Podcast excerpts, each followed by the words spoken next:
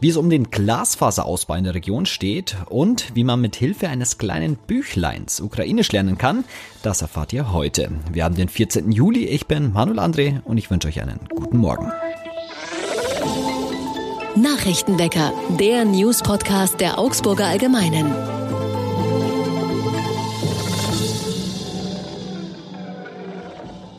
Und zu Beginn wie immer erst einmal alle wichtigen Nachrichten aus Augsburg. Die Augsburger Stadtwerke werden wegen der wirtschaftlichen Risiken durch die Energiekrise einen Teil ihrer geplanten Investitionen verschieben. Es geht um 10 Millionen von insgesamt 150 Millionen Euro, die in diesem Jahr unter anderem in den Fernwärmeausbau gesteckt werden sollten. Bei der Stadt beobachtet man die Entwicklungen aufmerksam. Stadtwerkesprecher Jürgen Ferg sagt, es gebe Risiken für die wirtschaftliche Entwicklung der Stadtwerke, allerdings seien diese aktuell nicht seriös abschätzbar, weil der Markt so stark in Bewegung ist. Die Lage der kommunalen Stadtwerke ist bundesweit ein Thema. Einerseits sind sie mit hohen Einkaufspreisen für Gas konfrontiert, die ein Vielfaches über dem der Vergangenheit liegen. Andererseits haben sich diese Einkaufspreise noch nicht in den Preisen für die Kundinnen und Kunden niedergeschlagen, auch weil in der Vergangenheit der Verkauf von Festpreisverträgen forciert worden war. Nun tut sich also eine Lücke auf, die immer größer wird und damit zum Problem. Jetzt schauen wir ins Freibad. Die Stadt hat die Temperaturen in den Freibädern reduziert, um Energie zu sparen. Positiver Begleiteffekt ist, dass auch Kosten eingespart werden. Wie hoch diese sind, rechnet das städtische Bäderamt aber noch aus. Mit Beginn der Freibadsaison war die Temperatur von 27 auf 26 Grad gesenkt worden. Jetzt sind es 25 Grad, wobei die Kinder- und Lehrbecken davon vorerst ausgenommen sind. Seit vergangener Woche gilt die neue Regelung. Ein Aufschrei von Badegästen blieb bislang aus. Das Bäderamt kann derzeit nicht beziffern, wie hoch die finanziellen Einsparungen sind. Ein Blick nach Regensburg lässt zumindest aber eine Tendenz erkennen. Wahrscheinlich geht es um einen niedrigen fünfstelligen Eurobetrag. Regensburg möchte demnach 10.000 bis 15.000 Euro mit der Temperaturabsenkung der drei Bäder erreichen. Und wie steht es eigentlich um den Glasfaserausbau in der Region? Gerade einmal 11 Prozent der Haushalte verfügen bislang über einen Glasfaseranschluss direkt im Haus, heißt es aus dem Wirtschaftsreferat. Glasfaseranschlüsse sind mit mindestens 1000 Mbits pro Sekunde mehr als zehnmal so schnell wie herkömmliche Internetanschlüsse über Kupferkabel. Noch sind Anwendungen, die derart hohe Übertragungsgeschwindigkeiten benötigen, nicht so weit verbreitet, doch dem Schnellinternet gehört die Zukunft. Aus diesem Grund setzt auch die Stadt auf die neue Technologie. Das Ziel der Stadt Augsburg ist es, dass alle rund 35.000 Anwesen mittel- bis langfristig mit Glasfaser erschlossen werden. Die Stadt betreibt die Breitbandnetze übrigens nicht, sondern ist als Genehmigungsbehörde nur für die Aufgrabungen und die Nutzung des öffentlichen Straßenraums beim Ausbau zuständig. In Augsburg sind laut Stadt vor allem die Telekom, SWA M-Netz sowie 1 und 1 im Glasfaserausbau tätig.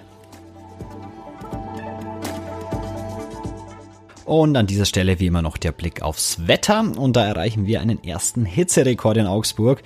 Nur vereinzelt Wolken gibt es heute am Himmel. Schon ab 9 Uhr morgens sind es Temperaturen von 21 Grad. Höchstwert im Laufe des Tages dann 33 Grad. Also sucht Abkühlung so gut es geht. Am Freitag und Samstag bleibt es weiter sonnig, aber nicht mehr ganz so heiß bei Temperaturen um die 25 Grad. Seit inzwischen Monaten berichten wir über den Krieg in der Ukraine. Millionen Ukrainerinnen und Ukrainer mussten ihre Heimat verlassen. Etwa 130.000 von ihnen suchen aktuell auch Schutz in Bayern. In der neuen Umgebung gibt es natürlich auch Sprachbarrieren und um diese zu überbrücken, hat sich unsere Redaktion etwas ausgedacht. Was das genau ist, bespreche ich jetzt mit einer der Initiatorinnen, Lea Thies. Hallo Lea. Hi Manuel. Was habt ihr euch denn da ausgedacht? Eigentlich war das eine Aktion der Kinderseite Capito, die bei uns täglich im Blatt erscheint. Da hat sich das Team überlegt, ähm, es kommen jetzt sehr, sehr viele Kinder aus der Ukraine zu uns in die Region und ähm, denen geht's natürlich alles andere als gut. Ähm, möglicherweise ist der Papa noch im Krieg. Ähm, sie sind in einer neuen Umgebung, ganz andere Menschen, die sie kennenlernen, die sprechen dann auch die Sprache nicht und haben uns gedacht, wie könnten die sich ein bisschen besser fühlen, vielleicht hier in, in der neuen Region. Und ähm, da dachten wir uns, wenn man in der Fremde Wörter der eigenen Sprache hört, dann fühlt man sich vielleicht ein bisschen mehr zu Hause. Und deswegen haben wir uns gedacht, wie können wir das umsetzen, dass denen geholfen wird und haben uns spontan einfach so wirklich von heute auf morgen fast ähm, eine Sprachschule für Kinder ausgedacht. Wer ist denn daran beteiligt oder wie ist das Ganze dann auch entstanden? Also am Anfang war da nur die Idee und dann äh, haben wir hier natürlich unser Netzwerk und wissen, wen wir anrufen müssen, wenn wir sowas umsetzen. Ganz wichtig war Julia Pöllmann, äh, unsere Grafikerin. Ohne die hätten wir das natürlich niemals so schön und so schnell setzen können als Capito-Serie. Die ist ja da schon im März gestartet. Ganz, ganz wichtig ist Irina Zimmermann, die äh, Dolmetscherin ähm, aus Nürnberg, die uns da geholfen hat, weil wir natürlich alle überhaupt gar kein Ukrainisch sprechen und dass da natürlich auch wichtig ist, dass so ein Projekt dann fehlerfrei ist. Die hat das für uns alles übersetzt und äh, ich habe es dann einfach auf die Capito-Seiten gehoben jeden Tag. Und das war so eine tolle Resonanz von den Leserinnen und Lesern. Äh, Lehrerinnen und Lehrer haben uns angerufen, haben gesagt, hey, äh, toll, danke, jetzt kann ich endlich so ein bisschen mit den Kindern kommunizieren. Das hat uns natürlich wahnsinnig gefreut. Wie muss man sich denn das optisch vorstellen? Gibt es da dann Bilder mit dem ukrainisch-deutschen Übersetzungen? Wie sieht das Ganze aus? Wir haben da eigentlich ein erweitertes Zeigewörterbuch ge gebastelt. Ähm, das ist so, dass immer ein Gegenstand gezeigt wird äh, die sind dann thematisch geordnet, also zum Beispiel Thema Schule oder Thema Einkaufen. Und dann steht unter dem Gegenstand ähm, der deutsche Begriff, darunter die kyrillische Schreibweise und darunter dann wiederum die ukrainische Aussprache des Ganzen. Das heißt, ähm, es können Kinder verwenden, die zeigen dann einfach auf das Bild und dann können zum Beispiel sogar Kindergartenkinder, die Deutschen können dann sagen, Achtung, das heißt Baum und ähm, das ukrainische Kind, das vielleicht in die Gruppe gekommen ist, kann dann sehen, ah, das ist ein Baum und kann dann das ukrainische Wort dazu sagen. Und die Erzieherin kann dann zum Beispiel auch sagen, ah, das spricht man so und so aus, äh, auch wenn die gar kein Ukrainisch kann. Und wir haben uns gedacht, dass damit natürlich niemand perfekt Ukrainisch lernen wird, sollte auch niemand, sondern es geht einfach darum, dass man ein bisschen ins Gespräch kommt und sich wirklich im wahrsten Sinne des Wortes ein bisschen besser versteht. Für wen ist das Ganze eigentlich gedacht? Ist es vorwiegend so für Kinder, Jugendliche? Auf der Capito-Seite war es eigentlich für Kinder und Jugendliche gedacht. Ich weiß aber aus Rückmeldungen, ähm, dass es viele Lehrerinnen und Lehrer verwenden, auch viele Menschen, die in der Ukraine-Hilfe aktiv sind, sich auch viele ältere Menschen dafür interessieren und sagen, wenn ich mal ins Gespräch komme mit jemandem, der, äh, der aus der Ukraine kommt, dann kann ich das äh, einfach benutzen. Und also eigentlich hat es gar keine Altersbegrenzung. Und das ist ja auch das Schöne daran. Am Anfang ist es erschienen auf unserer Kinderseite Capito. Ähm, jetzt gibt es das Ganze sogar als Buch. Wie ist es dazu gekommen? Ja, das war eigentlich äh, ursprünglich gar nicht geplant gewesen. Wir hatten nur gedacht, wir machen eine 25-teilige Serie auf Capito und dann kam auf einmal die enorme positive Rückmeldung von den Leserinnen und Lesern und auch vor allem von den Kindern. Und dann haben wir uns gedacht, so, hm, toll, wie die das alle ausschneiden. Die Schulklassen hängen das alle auf. Die Kinderseite kann man ja auch unter augsburger-allgemeine.de slash Capito ähm, abrufen als PDF-Datei, kostenlos, damit alle Kinder diese Seite lesen können. Ähm, das ist unser Service seit der Pandemie.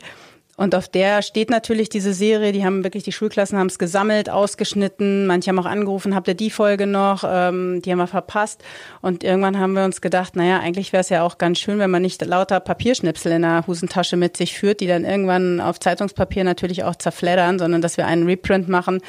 Also ein kleines Büchlein drucken, das man in die Hosentasche stecken kann, das einfach besser hält und war dann unsere Idee dabei, dass wir noch kleine Plätze lassen, wo die Kinder dann einfach Begriffe, die jetzt per, im persönlichen Austausch mit Ukrainerinnen und Ukrainern äh, aufploppen, dass sie die dann reinmalen können. Also zum Beispiel Sonnenblume. Dann können die die Sonnenblume reinmalen. Das Kind, mit dem sie gesprochen haben, kann ihnen dann die Aussprache nennen. Wenn sie schon schreiben können, können sie dann auf Deutsch beziehungsweise auf lateinischen Buchstaben die Aussprache drunter schreiben und haben so ein Learning dass sie das nächste Mal einfach dieses Wort auch sagen können, wenn sie dann mit dem Kind im Park sind oder so. Jetzt hört vielleicht irgendjemand zu, der sagt, ich will dieses Ding haben. Was muss die, die Person tun? Also wir warten gerade händeringend auf die äh, zweite Auflage. Die erste war nämlich nach knapp einem Tag vergriffen. Also das war ein enormer Erfolg. Wir sind selber ganz äh, geflasht von, von diesem tollen Feedback der Leserinnen und Leser. Also wir haben ja gedacht, dass es gut ankommt, aber dass es so äh, toll ist, da sind wir dann doch überwältigt. Also wir rechnen damit, dass die nächsten Tage die neuen Hefte eintreffen und geben das natürlich dann online und auch in der Zeitung bekannt. Ganz wichtig, bitte an die jeweilige Lokalredaktion wenden. Ähm, die verteilen das dann äh, an die Leserinnen und Leser kostenlos. Also einfach eine Mail schreiben. Die wissen dann auch Bescheid, wann es Nachschub gibt. Aber es müsste jetzt wirklich die nächsten paar Tage müsste die nächste Auflage da sein. Und dann mal schauen, wie lange es dauert, bis die wieder vergriffen ist. Ihr habt es gehört, Nachschub ist auf dem Weg. Das war meine Kollegin Lea Thies über die Sprachschule. Wir verstehen uns. Danke fürs Gespräch. Danke, Manuel. Und auch das ist heute noch wichtig. Heute vor einem Jahr sind Teile von Rheinland-Pfalz und Nordrhein-Westfalen nach starken Regenfällen von einer Flutwelle getroffen worden. Besonders betroffen war das Ahrtal. Die Spuren der Katastrophe sind noch lange nicht beseitigt. Am Vormittag besucht Bundespräsident Frank-Walter Steinmeier die Region. Am Abend nimmt Bundeskanzler Olaf Scholz an der zentralen Gedenkveranstaltung teil. Und der frühere Bundeskanzler Gerhard Schröder steht seit Beginn des Kriegs in der Ukraine unter Druck, auch innerhalb der SPD. Ihm wird vorgeworfen, sich nicht genug vom russischen Präsidenten Wladimir Putin zu distanzieren. Es wurden mehrere Anträge eingereicht, Schröder aus der SPD auszuschließen. Über diese verhandelt heute Vormittag der SPD-Unterbezirk der Region Hannover. So, und heute zum Abschluss noch eine Studie für euch. Wisst ihr eigentlich, wie gut eure besten Freunde riechen? Forscherinnen und Forscher aus Israel haben nämlich herausgefunden, bei einer spontan entstandenen Freundschaft spielt offenbar ein ähnlicher Körpergeruch beider Partner eine wichtige Rolle. Die Wissenschaftler zeigten mit chemischen Messungen und auch mit Hilfe menschlicher Schnüffler, dass enge Freundinnen oder Freunde im Schnitt einen ähnlichen Geruch haben als Fremde. Die Forscherinnen konnten sogar anhand des Körpergeruchs zweier sich unbekannter Menschen vorhersagen, ob diese bei einer Art Spielexperiment auf einer Wellenlänge waren. Also, schnüffelt mal an euren besten Freunden. Das mache ich jetzt auch. Oder vielleicht auch nicht. Ähm, denn das war's für heute mit dem Nachrichtenwecker. Danke euch fürs Zuhören und danke an Lea Tietz für das Gespräch. Ich bin Manuel André und wir hören uns morgen wieder. Bis dahin. Servus. Nachrichtenwecker ist ein Podcast der Augsburger Allgemeinen. Alles, was in Augsburg wichtig ist, findet ihr auch in den Show Notes und auf augsburger-allgemeine.de.